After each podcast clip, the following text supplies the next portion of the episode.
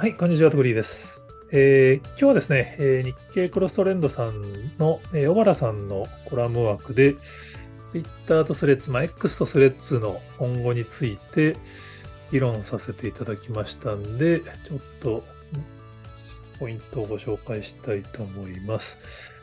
これちょっと会員限定記事なんで、えー、記事全部は紹介しにくいんですけど、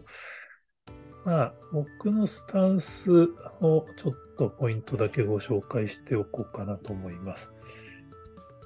あ、スレッズね、このいっかげつ、まあ、いっしゅうかんでいちおくでしたっけ ?いつかでいちおくだったかな。ユーザー増加して、結局いっしゅうかんでいちおくごせんまんユーザーぐらいいったんですかね。その後の数字は多分開示されてないんで、今どれぐらいになってるかわかんないんですけど、まあ、その直後、まあ、案の定、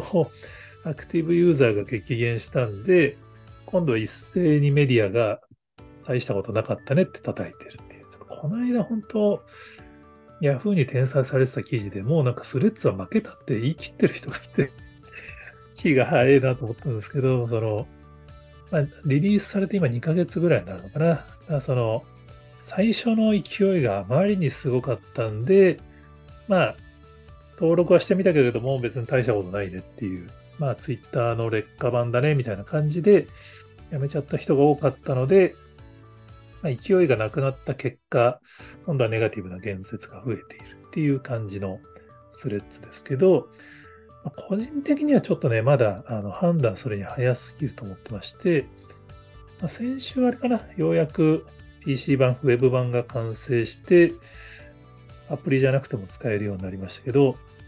思ったより機能追加が遅かったっていう感じはありますよね。もうちょっとなんか最初のリリースのペースがめっちゃ早かったんで、このまま機能追加ガンガンしてきたら話題どんどん持ってっちゃうなと思ったんですけど、さすがのスレッズもやっぱいちおくユーザーの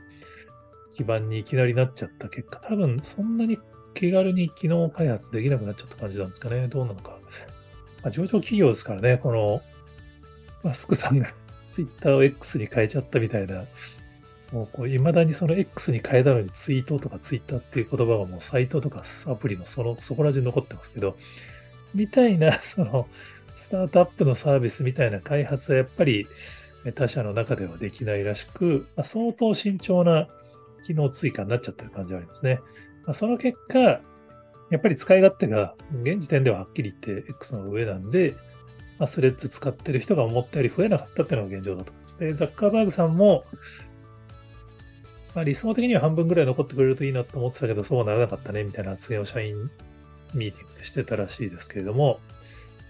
じゃあこれからどうなるのかって話ですね。まあ、個人的には、あの、まあ、やっぱりアメリカにおいて、その、スレッズの位置づけがどうなるかが結構重要だと思ってまして、まあ、トランプ元大統領が X に永久凍結されてたはずなのに復帰することに、そのイーロン・マスクさんの買収によってなりましたけど、アメリカの動向を見てると、今、どうも X が共和党寄りのプラットフォームになりつつあり、スレッズに民主党系の人がちょっと逃げ出し始めてるんじゃないかなっていう感じがあります。これはアップトピアのデータでもアメリカのあの X のアクティブユーザー数が X にブランド変更する前から右肩下がりになり始めたっていう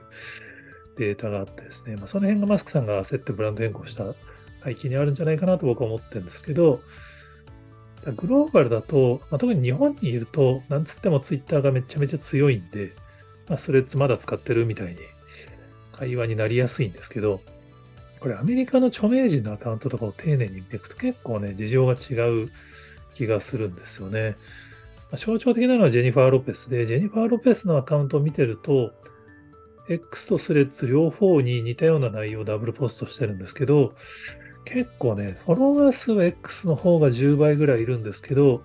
いいねとかコメントのつき方は今ほぼ同じになってるんですよね。それぐらいジェニファー・ロペスのアクティブなファンはスレッズに移ってる可能性がある。この辺はセリーナ・ゴメスのアカウントとかも結構、スレッズのフォロワーがめちゃめちゃ多いんですけど、そのアクティブになってきてますし、みたいなのが、ちょっと起こり始めてるんですよね。だからどちらかというと、まあ、日本でもやっぱツイッターは修羅の国だから、そのスレッズの方が平和でいいみたいなのをあの言ってる人が周りにもいますけど、で、まあ、大体そういう人はまあそのインスタユーザー系の人でしょっていうふうにツイッターユーザーから思える人が多いんですけど、アメリカはやっぱそれ以上にやっぱりその共和党と民主党の分断によってスレッズにアクティブユーザーが増えるっていう流れがありそうな気がしますね。だ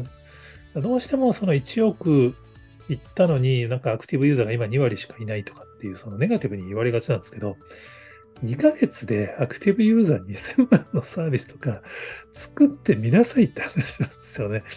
普通ゼロから始めないといけないですからね。にせんまんユーザーとか突破するのに前昔は何年もかかってたはずで、まあ、それをにかげつで突破してるのにもう負けたとかって書く人の気が僕は分かんないんですけど、まあね、このちょっとなんかそのハイプ的なものをネガティブに捉えすぎなんじゃないか。まあ実際クラブハウスみたいにそのブームになりすぎたんだけれども、その後の打ち手がうまく続かず、そのまま終わってしまうサービスがたくさんあるのは事実ですけど、スレッズはやっぱりその、ツイッターとか X に対する不安があのダウンロード数に強く出すぎてしまって、機能は今足りないから映ってないって話だと思うんですよね。これから注目すべきは、個人的には エーピーアイ 対応だと思いますね。今まだ、スレッズは自動で投稿することもできないし、そのいわゆるツイートボタン的なやつもないんで、記事とか投稿するのがめっちゃめんどくさいですし、メディアの人たちからすると、記事じゅう記事とか全部手作業で投稿しないといけないんで、その辺がツイッターのように エーピーアイ が無償で公開されて自動で投稿できるようになっていったり、逆に今イーロン・マスクさんが主導しているその エーピーアイ の有料化の流れの逆をついて、スレッズ側が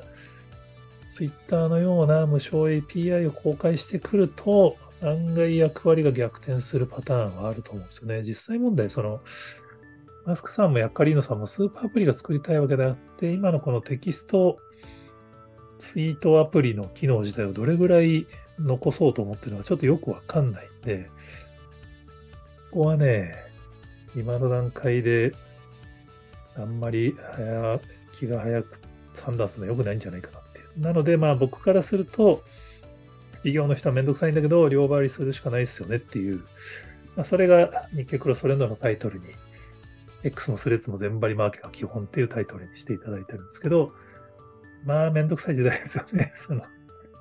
まあ別にあの企業からすると別にスレッズにあの自分たちのお客さんのアクティブユーザーがまだいないなと思ったら無理に